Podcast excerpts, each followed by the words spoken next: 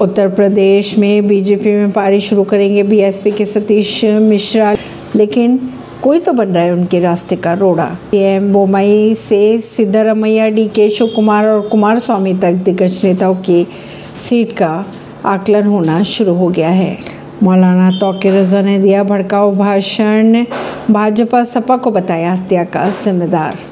ऐसी खबरों को जानने के लिए जुड़े रहिए जनता से रिश्ता पॉडकास्ट से। परवेश, नई दिल्ली से।